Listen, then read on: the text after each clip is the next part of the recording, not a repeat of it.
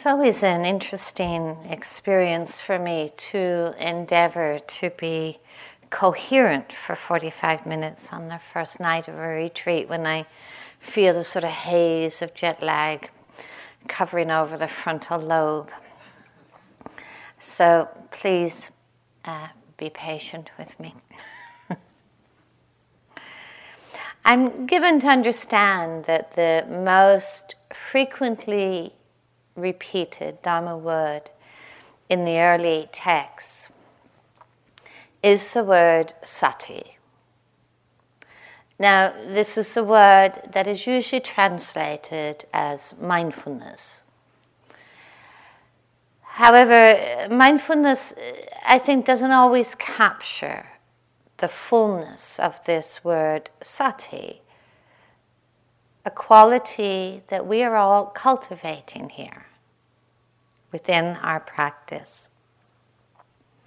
Probably the most accurate translation of sati is a present moment recollection. Present moment recollection.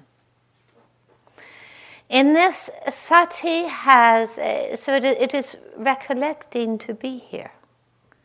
It has that connotation of remembering, remembering where we are, recollecting where we are, recollecting what is actually occurring. There are many dimensions to this word sati, and, and in fact, uh, you know, offhand, I can think of about 20 metaphors that are, and, uh, that are used for it. One aspect of sati is uh, sometimes is presented as a kind of simple awareness.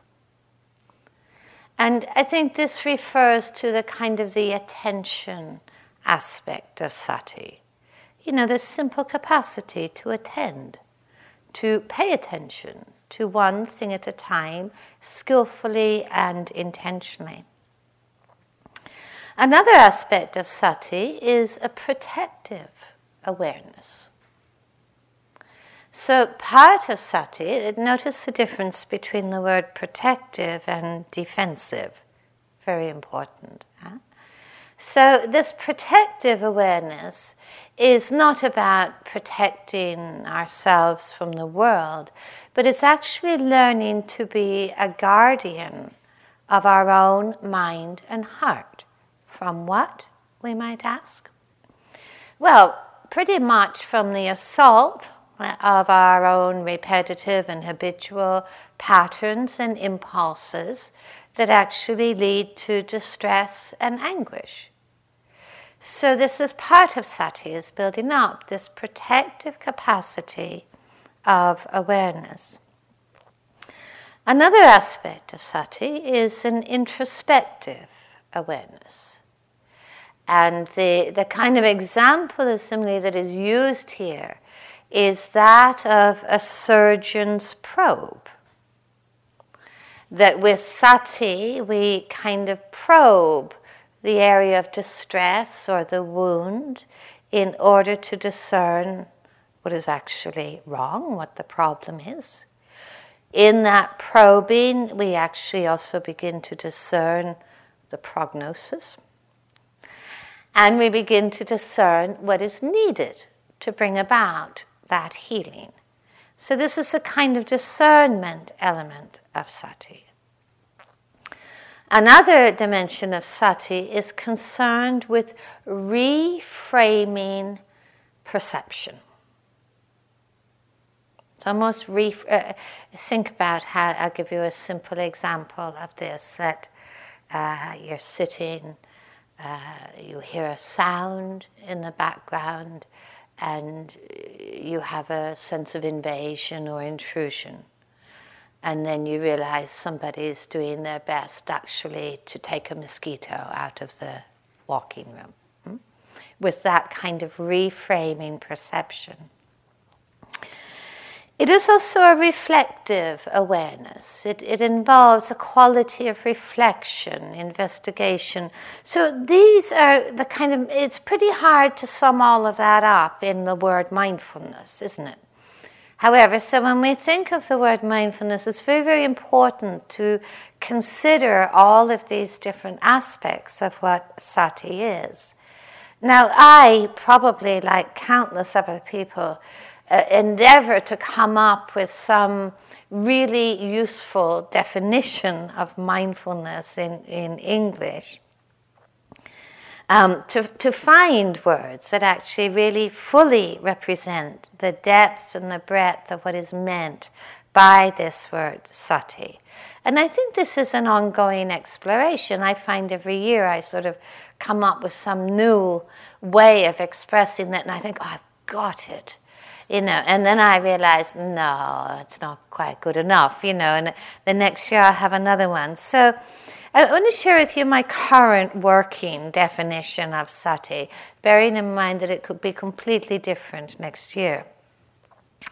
But my current working definition of sati is, is the willingness and the capacity to be equally present with all events and experiences, with curiosity, with kindness, and with discernment.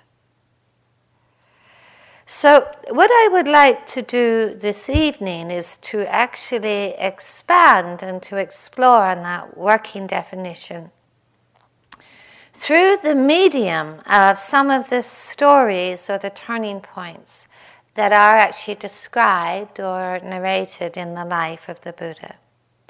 Now, as I do this, it's very important, first of all, to recognize we don't take these stories necessarily literally. Hmm? They are teaching stories. So, as teaching stories, they are really an invitation to, to look, listen to the story or to listen to the narration of an event, and then to take that into our own experience and to think, well, you know, what does that mean for me? How does that apply to my journey, my pathway, my life? Secondly, in, in listening to some of these teaching stories, I would really encourage you n- to not particularly romanticize or idealize the figure of the Buddha, but instead to see the journey of a young man, Siddhartha, as pretty much representing the journey many of us make in our lives. In a very real way, these, uh, the story of Siddhartha's journey, as we inherit it, by the way, it's not necessarily particularly accurate the way we inherit it. But it is, in a way, it's a very universal story. It's a human story, it's a timeless story. It's a story of, of really understanding this life that we're living, how we came to be, where and who we are in this life. So much, I think, of this path is, is really concerned with taking the sense of bewilderment and mystification out of life. And I think this is a real gift of Buddhist psychology because it's really concerned with understanding process, with understanding how our worlds are being constructed moment to moment. And bewilderment is, is a very difficult experience. You know, I don't know if you've ever found yourself in some great psychological or emotional storm or life storm or chaos and, and have that sense of, I don't know how this happened. You know, I just don't know how I ended up here. And I think part of what this teaching is concerned with is actually learning that we can take that sense of bewilderment out. We come to know very clearly how we end up where we are. And that's good news. You know, that's not bad news, that's good news. Because if we come to understand how we came to be, how and who we believe ourselves to be in this moment, we can also begin to understand what is helpful to cultivate. many of these teaching stories are really about learning how to embrace the fullness of our life with compassion and grace, with how to understand the struggle and the confusion that can exist in our hearts and minds, to understand how that comes to be and how it comes to an end. This is the place of sati, it is the place of mindfulness. So, sati is never presented as being an end in itself, but it's a vehicle. It's a vehicle for understanding. Hmm? And for being able to come to see for ourselves the turning points that are offered to us in every moment, the ways that we can learn to walk new pathways of kindness and awareness and insight. Now, the story of Siddhartha's life as we inherited it tells us about a, a young person who's born in India at that time, some 2,500 years ago, born into a family of some privilege. With a father, as many loving parents do, going to great and heroic lengths to protect and to shield Siddhartha from the harshness of life. And his father, as the story goes, did his best to surround his child with endless pleasures, safety, certainties, distractions, so that Siddhartha would in some way be shielded from anything that was disquieting, unpleasant, or disturbing. I often think about this, this teaching story as how it applies to our own lives. I think sometimes if we just look back over a single day, we can think of how, how often, in small and large ways, we are involved in the endeavor to rearrange conditions so as not to experience the unpleasant and to have as much pleasant as we can. This is a kind of lifetime dedication, isn't it? You know? I just need a, a, different cushion, you know, a little bit cooler, a little bit warmer, a little bit more salt, a little bit less honey. You know, uh, you know, it, it's a kind of a lifelong endeavor. It, in fact, it's so becomes so naturalized we don't even notice often how much we are involved in this rearrangement of conditions. But actually, it takes a lot of planning it takes a lot of strategizing, doesn't it? You know, the person we're going to sit beside and who we walk beside and where we walk and how quickly we get to the dining room and, you know, the best place to sit there and, you know, what work period, you know, if we get here early enough, we might get. I mean, it takes a lot of strategizing. It actually takes a lot of planning.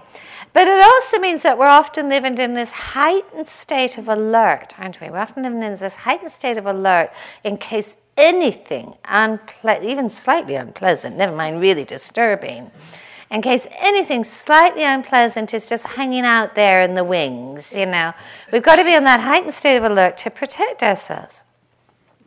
So, what Siddhartha's father was doing, he was promoting a certain kind of mythology around the first ennobling truth.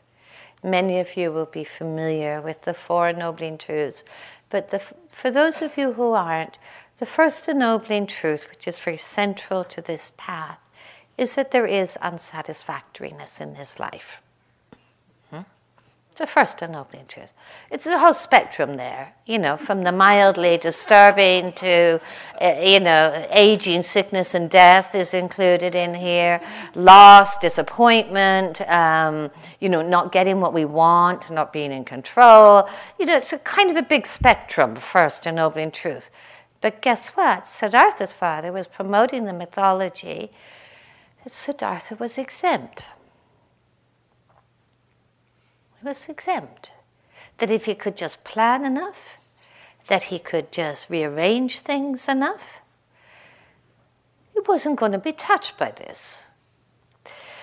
Now, this is a kind of, uh, obviously, very difficult mythology. Um, And yet, we can probably also recognize the ways in which this mythology can kind of operate in the way our own minds work.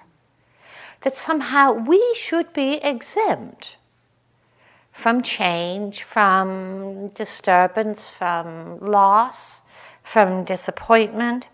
And the way that we know that we have this mythology is when we hear ourselves saying the words, This shouldn't be happening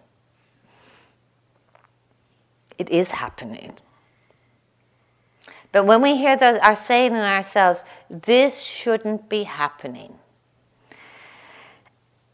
A student I, I worked with some years ago, she, she said something so telling. She said when she was suddenly faced with a catastrophic illness in her life, she said, the moment that she could stop saying, Why is this happening to me?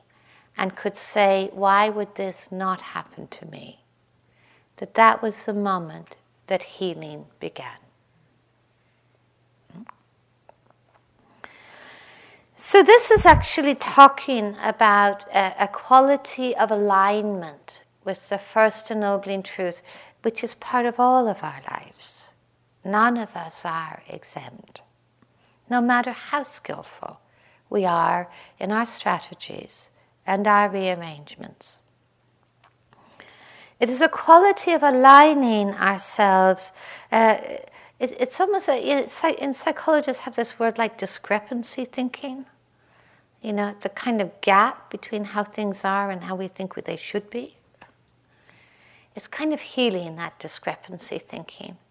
It's coming closer to the simple truths of this life. This is a very powerful turning point for many of us. This is not about resignation, certainly not about endurance, but it is about actually, this is where we plant the seeds of understanding. This is where we plant the seeds of compassion, the seeds of kindness, the seeds of peace. This quality of alignment, we might even call it a very, very deep acceptance, is, is, a, is a quality of kindness, I think.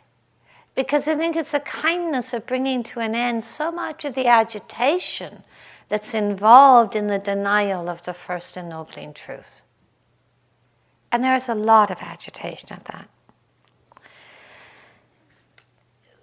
One of the first of Siddhartha's turning points, illustrated in story form, of course, came, and many of you are familiar with this story, came when, as a young man, he ventured beyond the walls of his familial home, the home that had shielded him, and encountered what are called the four heavenly messengers. He saw a person who was ill, saw a person frail and stooped with age he saw a body of someone who died. And each time he turned to his companion and asked, You know, will this also happen to me?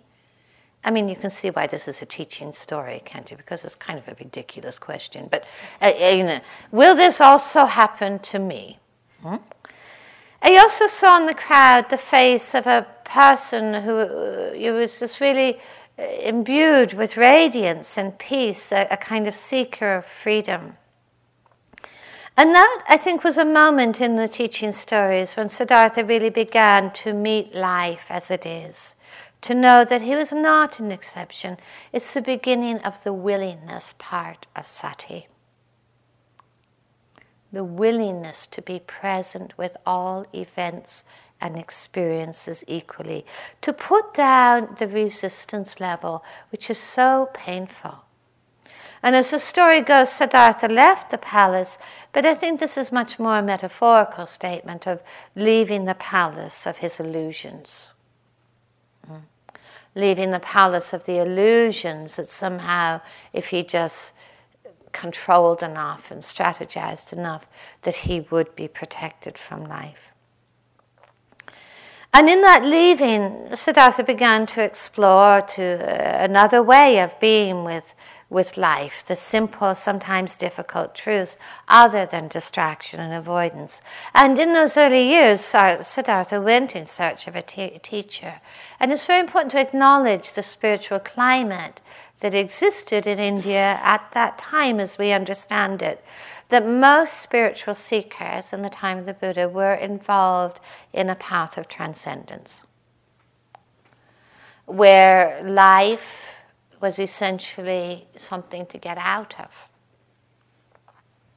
where the body, the mind, passions, connections, relationships were all somehow seen as a kind of obstacle to be overcome, to be transcended, to be disconnected from. And in the time of the Buddha, as we understand it, many of the pathways of spirituality at that time involved a, a lot of um, mortification practices a, a lot of ways of, of kind of mortifying the body as a way of kind of getting out of the body. And the Siddhartha very much took up these practices, as we understand, starving himself to a point of emaciation, engaging in practices to suppress the mind. The primary practices in India at that time were concentration practices. And you could sort of, you can very much have a lot of sympathy with this, you know, because you can really see that time in Indian life must have been really very difficult and very challenging. And so uh, think of what happens in our life when we meet the very difficult and the very challenging. We'd like to get out. We'd like to get out. And if we can do that by so concentrating our minds and, and creating very transcendent experiences, it's the most accessible way to get out when nothing else is available. I think we see the echoes of this. What is your first reaction to the painful or the unpleasant? Uh, it's not so difficult, isn't it? It's almost hardwired into us. Flee. You know, avoid, get away from this, overcome this. But we also see how that turns into a habit pattern, even when it's not appropriate. Most times when it's not appropriate. And we see this in our culture, don't we, in this uh, growing epidemic of addictions and, and self harm, you know, that desperate desire just to get out of what's happening. Finding a way to end pain. This is really understandable that many of these routes are taken when we don't understand or have access to any other pathways of understanding pain and the unpleasant and learning to find balance and equanimity and wisdom and compassion within it. But what we don't always see is in the agitation of avoidance, the way that we heap pain upon pain, suffering upon suffering. Aversion actually has very few successful outcomes in my experience. I mean, I don't know about you, but I really don't have much of a record of success with aversion. She doesn't make anything go away. It just makes you feel miserable while you're trying to make things go away. Hmm? What we see is what aversion does, and it's interesting this word aversion, isn't it? It's not. It, it, there's many words we use in the Dharma that are English language words that we hardly ever use in our culture. I mean, how many of you? When's the last time you said I was aver, you know, aversion? You know, it's kind of like we talk about I don't like something, or you know, we have all other squirm words. Aversion, resistance, intolerance, uh, impatience, frustration, judgment, blame, um, avoidance, pushing away. This is all aversion. Okay, it's a big spectrum word. Okay. What we see is many times actually the aversion layer is actually more painful than the thing we're trying to avoid. We see that the psychological and the emotional distress within that contractedness. And that often only leaves fear and agitation in its wake. So Siddhartha actually had a few insights which were quite useful at that time. He actually saw that this whole pathway of self mortification and, and, uh, and, and suppression and transcendence didn't bring the freedom of heart he was really seeking for. But it was not entirely a wasted time those years. as he recounts earlier, because he really spoke about in those years how, in the trainings he undertook, all this training in collectedness, the training in attention, the training in, in training his mind to, to be focused and one pointed. Because when you look at po- pre and post Bodhi tree uh, experiences that the Buddha speaks about, you know, this is the one that goes pre Bodhi tree and post Bodhi tree as being this capacity to collect, to unify, to a mind in one pointedness, in wise attention. But there is more than that. Mindfulness begins with our willingness to turn towards what is. And we see that this willingness to turn towards what is is also a capacity that we train. I often think about the tension in waking up. You know, that we're actually, you know, think about what you're doing here today, you know, really kind of trying to train our attention to be here, to remember, to, to recall, to, to be present, and how that's sitting alongside a whole lot of really lifelong historical habits of distractedness and forgetfulness and impulsiveness. So, what we actually see here is we're actually developing a kind of capacity. It's what I call almost like the muscle of sati. It's a capacity we develop, you know, and, and every time you come back from those places of forgetfulness, you're actually working that muscle. You're developing that sense of capacity for present moment recollection. And it's an intentional one, isn't it? And this intentional development of capacity actually really does begin to free the mind and to free the heart from the grip of impulse and habit and reactivity. But after years of this kind of practice, only focusing on concentration and, and, and one pointedness, the Buddha resolved to travel a different pathway because he actually saw very clearly this wasn't bringing the kind of freedom that he really sought for. And yet, so weakened was his body by these years of abuse that the story tells us that he just collapsed near death. And a young woman, Nanda, called Nanda, saw him on the riverbank and offered him food. And this story is very highlighted because it actually points towards something so crucial in sati, which is the attitudinal element. In that, being able to receive that offering, that opening of the door to actually the power of kindness.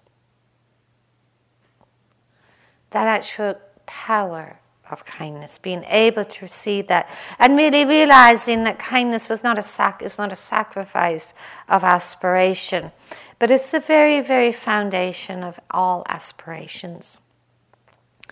And the Buddha resolved in that, those moments, apparently, to care for the body. It is so, so significant to understand that mindfulness sati is not attitudinally neutral. If, if sati is the capacity to turn towards what is, the kindness element of sati is to befriend what is turned towards. Think about how, what a shift that is inwardly. Rather than judging or blaming or condemning, to befriend what is turned towards. And that means all things. You know, not just the lovely, the difficult, the challenging, the painful. This is here. Can it be befriended? I think it is really eh, because the alternative is to turn away with fear and aversion. I think it is really important to, to acknowledge that without kindness, you know, what does mindfulness look like without kindness? Like a cold stare of attention. What does kindness look like without mindfulness? A kind of sentimentality. For many of us, you know, the most significant shift I ever, ever see in people in all the years I've been teaching and practicing is this shift from aversion to kindness. I've, I'd never see a bigger one. Because aversion is always engaged in dissociation, disconnection, in fear, in isolation. And to be able to shift from aversion to befriending, that is actually beginning to taste a genuine sense of freedom. Kindness is also a capacity we cultivate. It's not something that suddenly befalls a fortunate few. Huh? It is a training, it is a development. And where do we train in kindness? No surprise, I'm sure you all have the answer here. In all of the places where there is aversion, all of the places where there is disconnection. No one is asked to love pain. We don't even have to like it, but we may be able to stand near to it. As the stories go on, uh, the, often the next story that comes in this sequence of stories is a story about Siddhartha after, you know, kind of restoring himself a, a bit. Remembered a time when, as a young man, he was sitting on a hillside, watching over his father's fields and seeing a farmer plowing the fields and remembering a very unexpected sense of profound peace arising. A, a, real sense that there was nothing to get rid of, that there was nothing lacking, nothing missing, but a genuine sense of inner completeness and contentment and peace. And this was a significant present moment recollection of Siddhartha's and a significant turning point as he began really to understand for himself that the sources of joy and the sources of sorrow actually lay within his own heart. Yes, there are difficulties, real difficulties in life. There are real adversities, real injustices to be addressed.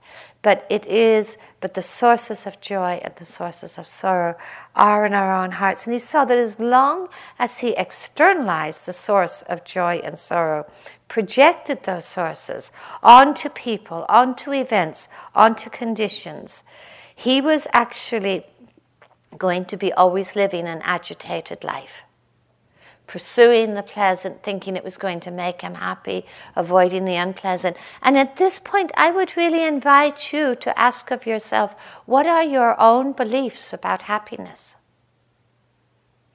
What are your own beliefs about what is needed for you to be happy? What is needed for you to be truly peaceful? What kind of beliefs do we each hold in our mind around that?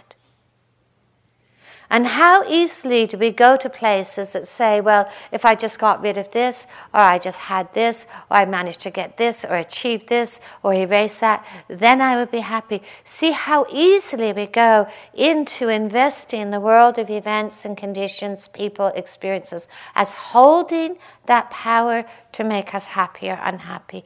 Do, do we see what happens in that? We become a hostage and a prisoner of the world of conditions. This is what Siddhartha saw so clearly and what the Buddha taught so clearly. That the well being of our heart can only be shattered as long as that externalization of joy and sorrow takes place. I think Siddhartha very much recognized in himself the potentiality of the human mind, human consciousness, the potentiality that our minds have, uh, our hearts have, to be a source of such torment and confusion and struggle and fear. But it's the same mind and heart that equally holds the potential to be the source of profound calm and clarity and joy and compassion. Siddhartha recognized very much as we do that there's little predetermined, fixed, or static about our minds. Have you noticed this? Hmm? We talk about mind as if it's a thing. Huh? My mind. It's a process. It's a process. We don't have a mind, you know. We have a process that's endlessly changing, being shaped by so many conditions every moment, you know.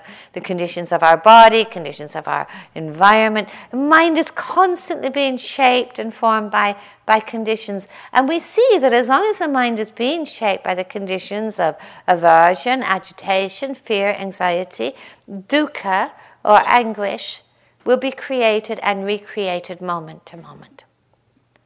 But this mind also has the capacity to be shaped by the conditions of understanding, of insight, of compassion, of care, of mindfulness, and dukkha comes to an end. It's so easy later on in the Buddha's life, you know, he gave this teaching that says, you know, all experiences led by mind, made by mind, preceded by mind. With our thoughts, we make the world, and all that we are arises with our thoughts. Think on that one, that's a big one. There was a German philosopher who said it somewhat differently. He says, I've, I've come to the frightening conclusion that I am the decisive element it is my personal approach that creates the climate. It is my daily mood that makes the weather. I possess tremendous power to make life miserable or joyous. I can be a tool of torture or an instrument of inspiration. I can humiliate or humor, hurt or heal. In all situations, it is my response that decides whether a crisis is escalated or de escalated, and a person humanized or dehumanized.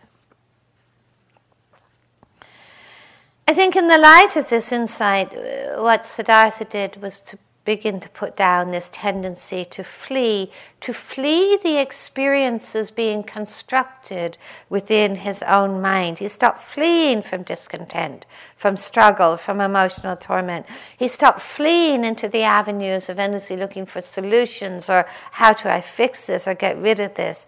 And this is actually the stopping fleeing was the insight that took Siddhartha to the Bodhi tree to take his seat in the midst of all experience, take his seat amidst the experiences of his body, his mind, his emotions, everything that he'd previously tried to overcome and transcend. And perhaps this was really the beginning of sati, the moment when all strategies had been exhausted.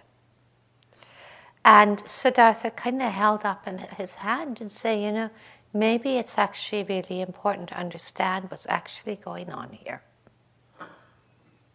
This is what we're doing. It's what we're doing right here. Maybe it's important to understand what's actually going on here. The base core principle of sati is to turn towards rather than away from but with kindness, with curiosity, with invis- investigation, to begin to discern for ourselves in our own hearts and minds what it is that leads to torment and struggle and anguish, and what it is that leads to the end of struggle and torment and anguish. Siddhartha took his seat in a very intentional way, I would mention. By the way, this is how we hear the story. He didn't take his seat his Bodhi, under the Bodhi tree and say, Well, i will stay as long as it's not too hot, or you know, there's not too many mosquitoes, or I don't get hungry, or you know, as long as there's not any distraction. You know, try sitting in Asia if you think there's just a way of being without distractions. You know, I mean, it didn't sit that way. It sat with that sense of resolve more, even more than intention. Quality of commitment to his own freedom. That quality of resolve. and began to understand some of these links that mindfulness is more than just looking at something. Mindfulness is concerned with understanding what we're looking at. Wouldn't it be awful if what we are doing here just gave us a greater enhanced awareness of our own misery. I mean, imagine putting that on a brochure. Come on retreat and have a magnified sense of your own chaos, you know. is actually concerned with actually understanding, not just seeing. So the, the Buddha very much made these things between mindfulness and insight, but also mindfulness and wise effort. Because hmm? not just about being a passive spectator upon our own disasters, it's actually recognizing in every moment of our life we are practicing something. And maybe we have choices about what we practice. Hmm? We're either practicing habits and impulses and just old, old stuff, or we actually can practice something else kindness, investigation, clarity, discernment, curiosity, compassion, recognizing something is always being practiced.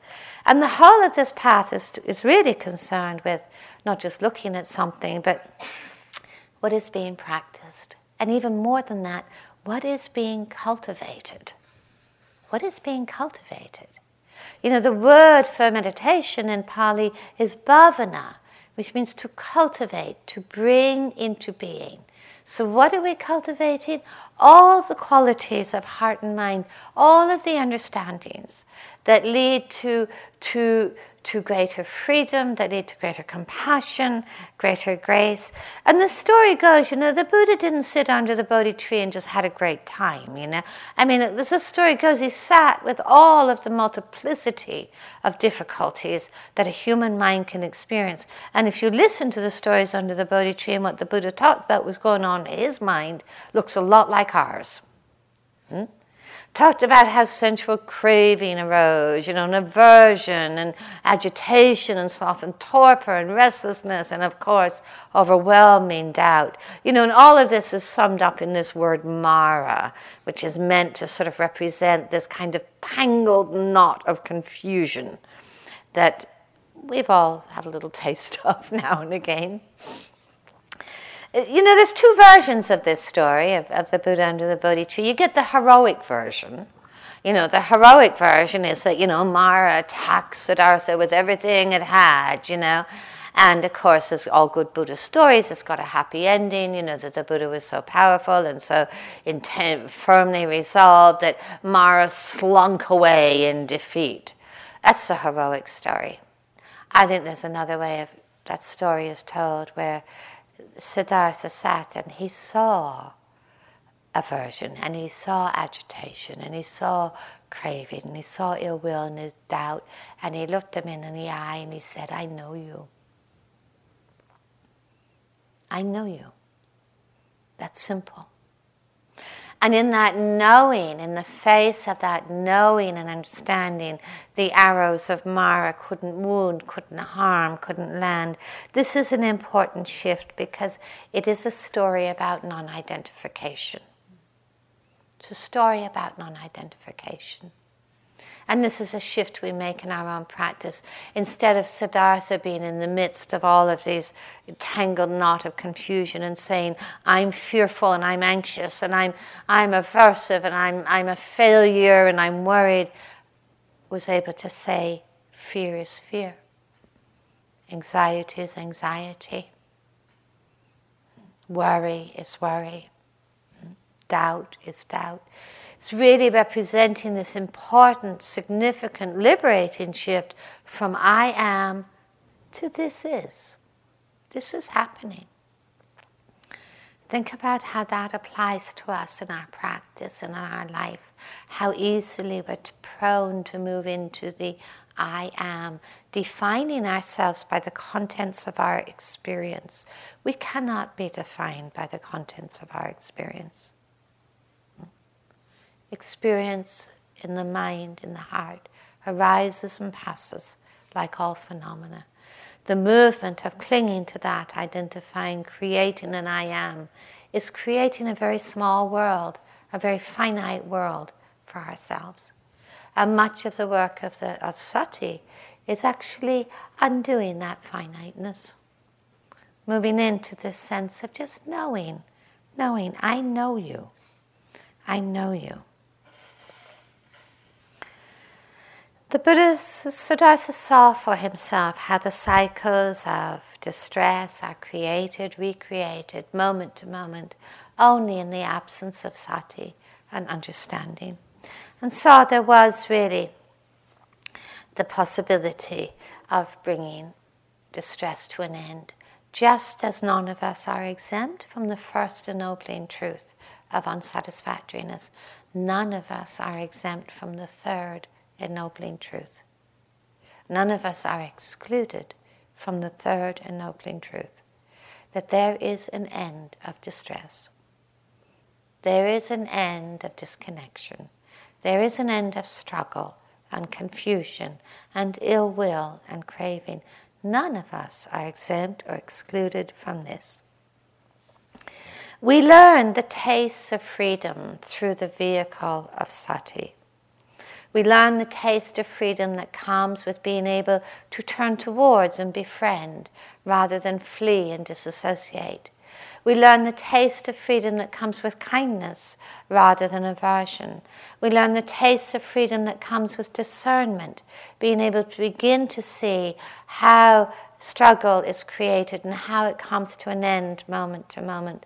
We learn the taste of freedom through the, the lived and embodied experiences of non clinging, that are uh, understandings that are cultivated.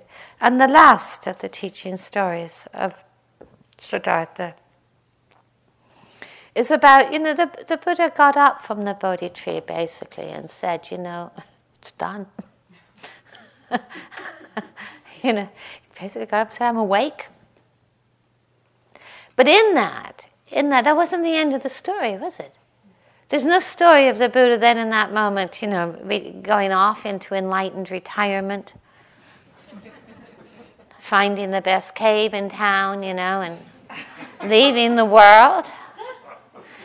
Actually, instead, what happened? The Buddha turned towards the world, turned towards life, saw the immensity of pain with a heart that could tremble. And this was the story of compassion. That insight must have a translation, that understanding must have a translation into how we engage with the world. This practice is not simply concerned with individual improvement, it is concerned with how we engage with this world we live in, which actually needs engagement, and particularly the engagement of, of insight and compassion. And the Buddha speaks about the heart that can tremble in the face of suffering and that can reach out. That can reach out. And Shantideva puts it so clearly in some of, of his writing when he says, you know, just as I would instinctively reach out to touch a wound in my leg as part of this body, why would I not instinctively reach out to touch the wound in another as part of this body?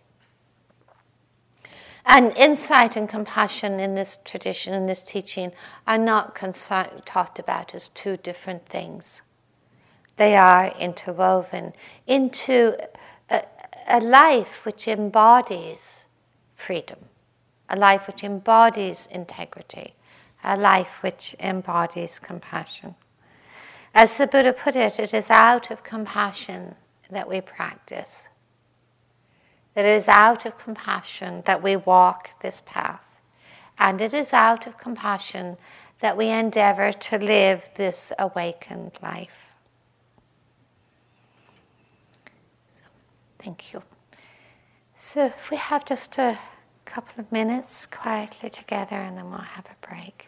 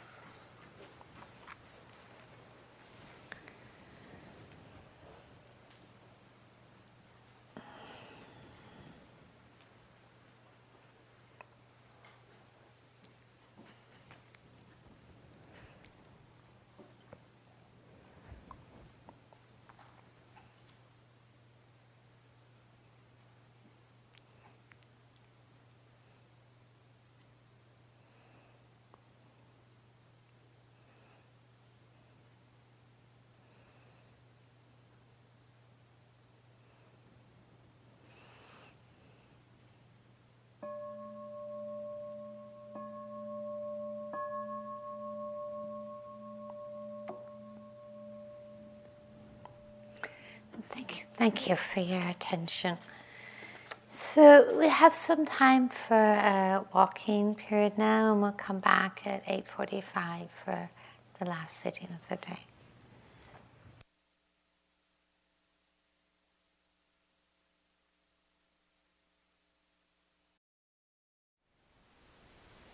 Thank you for listening. To learn how you can support the teachers and Dharma Seed, please visit dharmaseed.org slash donate.